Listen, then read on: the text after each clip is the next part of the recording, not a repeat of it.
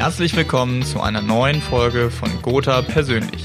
Unsere Themen heute: Was kann das neue BAV-Cockpit der Gotha? Welche Erkenntnisse liefert die aktuelle Anlegerstudie?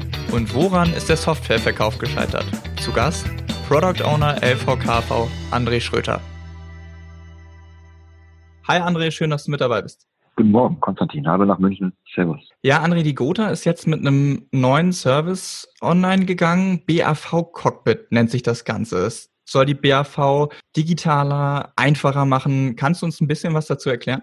Ja, es ist ein, ein, ein Lindern eines großen Schmerzes. Das kennt jeder BAV-affine Makler. Das eine ist der Abschluss, das andere ist dann aber der Aufwand im Bestand. Und die ganz typischen Prozesse, die man da so hat, ist eben das Thema Arbeitgeberwechsel, sind die Themen entgeltlose Zeiten, also beispielsweise Mutterschutz oder Elternzeiten, Beitragsfreistellungen etc. Und genau, dafür haben wir jetzt eine Antwort gefunden, können das Ganze digital einsteuern. Das heißt, wir haben ein Cockpit gebaut, was man aktuell noch über grota.de oder auch aus dem Maklerportal heraus ansteuern kann und dann eben als Arbeitgeber oder als Makler diese einfachen Prozesse digital melden kann, ohne dass wir jetzt auf Unterschriften bestehen. Früher war es so, bei einem Arbeitgeberwechsel musste der alte Arbeitgeber, der neue Arbeitgeber und der Mitarbeiter unterschreiben. Heute geht es einfach mit ein paar Klicks, relativ simpel, relativ einfach, ist mittlerweile auch bei den größeren DRV-Anbietern Marktstandard. Und dazu zählen wir uns und von daher haben wir das Tool jetzt eben auch gebaut. Mhm. Was ich da immer ganz interessant finde, wie habt ihr das denn gelöst? Also, dass diese ganzen Verwaltungsakte sozusagen gar nicht mehr nötig sind, dass das alles per Klick funktioniert.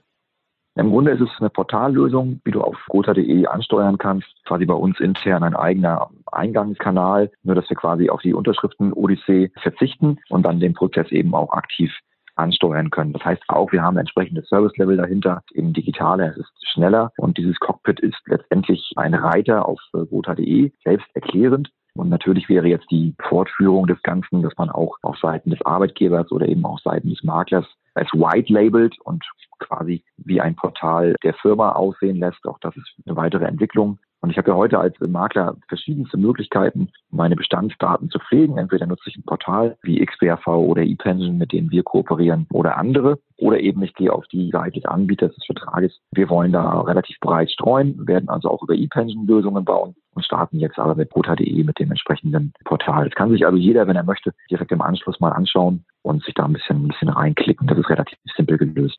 Okay, cool. Dann anderes Thema. Die Goda Asset Management hat ja wieder die große Anlegerstudie jüngst veröffentlicht. Und nach wie vor, es ist echt irgendwie erstaunlich, ist das Sparbuch mit 48 Prozent die beliebteste Anlageform. Also, wenn man das so mhm. nennen kann. Trotzdem, was auch in der Studie abzulesen ist, ist, dass die Angst vor Inflation steigt, was ja irgendwie einer gewissen Ironie nicht entbehrt. Ist es so, dass die Menschen Sicherheit mit Gewohnheit mhm. verwechseln? Kann sein. Also ist eine gute These. Das mag sein. Die Frage ist halt, wer ist denn der heutige Sparer?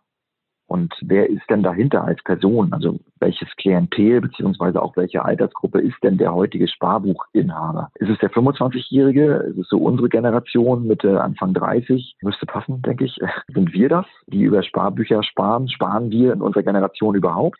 Oder ist die Studie eben auch ein Stück weit deswegen so ausgefallen, wie sie ausgefallen ist und das sie auch seit Jahren tut, weil das Geldvermögen schlichtweg auf einer Zielgruppe 50 plus, das Thema Erben und Schenken, einfach liegt. Immobiliengewinne beispielsweise auch realisiert worden sind und man dann eben aus einer Generation 60er, 70er Jahre kommt und man hier einfach noch im Kopf hat, das Festgeld, das Sparbuch ist die sauberste und sicherste Lösung. Es ist wahrscheinlich eine Gemengelage, ich weiß nicht, wie du es empfindest, aber ich würde heute in meinem Alter nicht mehr auf ein Sparbuch zugreifen. Jetzt bin ich aber auch befangen, weil ich in der Branche arbeite. Glaube aber auch, dass meine Bekannten, meine Freunde genauso wenig tun. Das heißt, ich glaube, dass ein Stück weit die Wahrheit dahinter liegt, dass die Gelder einfach in einer anderen Generation liegen und sich dieses Verhalten auch verschieben wird, noch ein Stück weit. Also wenn ich in 20 Jahren vielleicht mal irgendwas erbe, dann werde ich sicherlich kein Sparbuch mehr nehmen dafür. Aber ja, es ist sicherlich Gewohnheit in Verbindung mit den Menschen, die das Geld eben heute besitzen. Und das sind im Zweifel vielleicht nicht wir beide. Ja, nee, stimmt. Ich meine, ich kenne das ja von mir persönlich auch. Also ich habe, glaube ich, mal als Zehnjähriger ein Sparbuch bekommen von, von meinen Eltern, wo dann so, okay. weiß ich nicht, vielleicht Geburtstagsgeldgeschenke oder so mhm. draufgewandert sind. Aber das gibt's auch schon längst nicht mehr. Und ich meine, heute, ich bin gar nicht so richtig in Bar- oder Anlageform konkret unterwegs. Ich muss auch zu meiner Schande gestehen, bei mir liegt das bisschen, was ich beiseite habe, irgendwo auf einem Sparkonto, was zu meinem Girokonto mit dazugehört, was ja auch, glaube ich, gar nicht so unüblich ist. Ja, aber auch genauso falsch. Ne? Also das ja, ist halt ja, immer absolut. die Frage, Und das ist so die Gemengelage. Also ich bleibe dabei, ich glaube, dass es einfach schlichtweg daran liegt. Die vermögendste Altersschicht, die wir in Deutschland haben, im Grunde genommen 55 Jahre alt.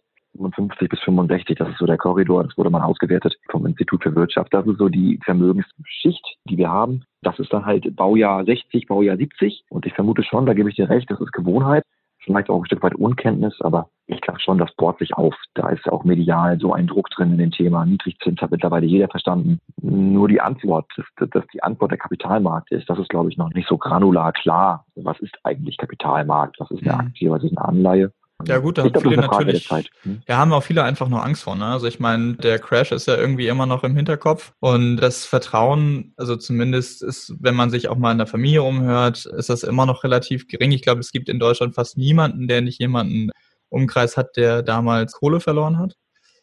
Und ja, irgendwie, ich meine, was würdest du denn sagen? Wie kann denn, also jetzt kommst du aus der Sicherungsbranche, aber wie könnt ihr denn zum Beispiel auch einen Beitrag dazu leisten, um diese Situation so ein bisschen aufzulockern?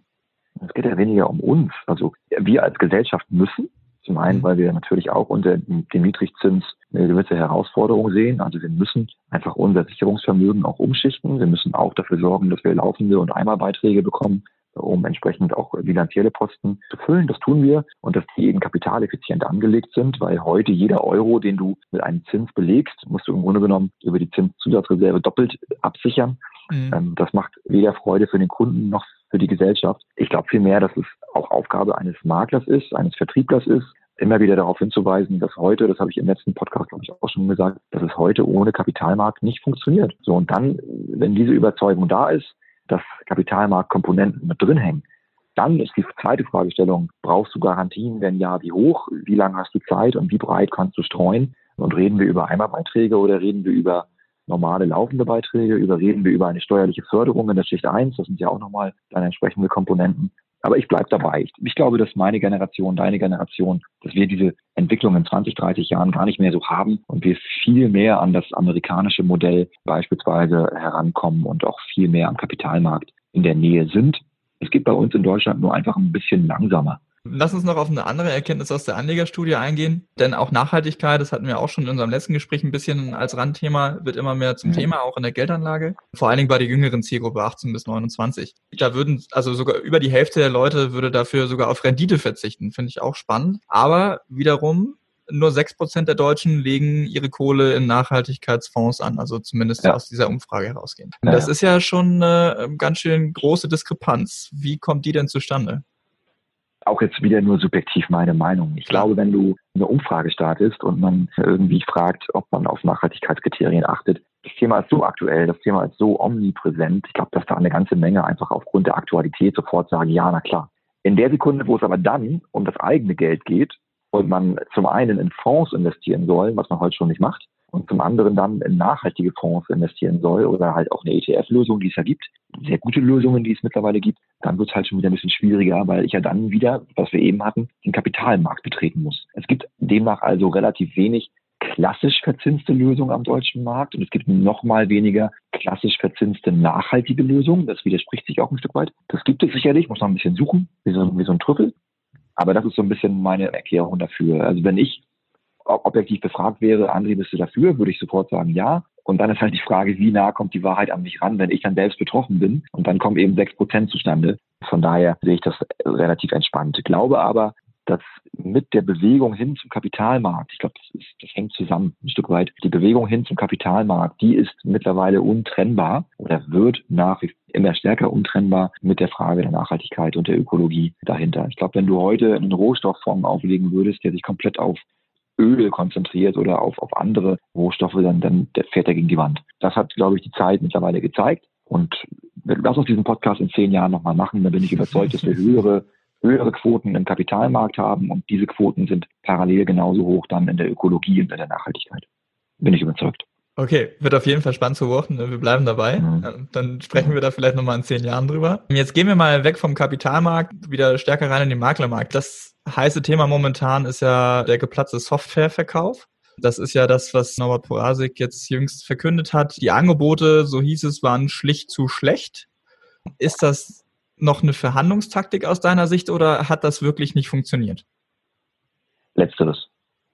Ganz, ganz klar. Das, was wir so in der Branche mitbekommen haben, wir als Gotha waren ja genauso adressiert, hätten genauso einsteigen können. Und für uns war diese Meldung ehrlicherweise nicht überraschend, dass das Projekt nicht klappt. Ich will den Gedankengang dahinter gar nicht bewerten, aber es waren einfach inhaltlich, handwerklich zu viele Fragezeichen dahinter. Denn das ganz große Problem ist ja bei diesem Vorhaben, wenn du einen Vergleicher, also eine Plattform, eine Art Schnittstelle, die ja sich auch weiterentwickeln soll, wenn du die kaufst und quasi Gesellschaften anbietest zu einem Prozentsatz X, und im Idealfall dann 50 Gesellschaften hast, die zu 100 Prozent äh, Eigner sind, dann macht das ja Sinn, wenn sofort alle 50 sagen, ich mache mit. Wenn aber von diesen 50 zu wenig sagen, wir machen mit oder es machen nur zwei oder drei, dann ist das gesamte Konstrukt ist ja dann im Grunde genommen nicht mehr nicht geglückt. Es würde so nicht funktionieren. Und das, das war also eine Hop- oder eine Top-Entscheidung, die man da im Grunde genommen fokussiert hat. Und ich will den Kaufpreis nicht kommentieren, ich will die Idee nicht kommentieren, die ist, die ist im Grundsatz auch eigentlich total nachvollziehbar. Aber die Chance, dass sofort eine überwiegende Anzahl an Gesellschaften sagt, wir machen da mit und gehen da homogen entsprechend rein, die war relativ gering von Anfang an. Übrigens in Verbindung natürlich auch, dass es im Vergleich am Markt ja auch gerade Bewegungen gibt und der Markt an sich ja relativ hart umkämpft ist und es ja auch Konkurrenten von Software gibt, die im Moment immer größer werden. Mhm. Und das hat dann eben dazu geführt, dass diese Idee nicht geklappt hat. Also da hätte schon sehr, sehr viel passen müssen, dass das am Ende des Tages funktioniert. Und das war nicht ausgeschlossen, so war es nicht, aber überraschend kam jetzt nach diesen letzten vier, fünf Monaten, kam die Meldung für uns in der Branche, für uns als Gotha, kam das nicht.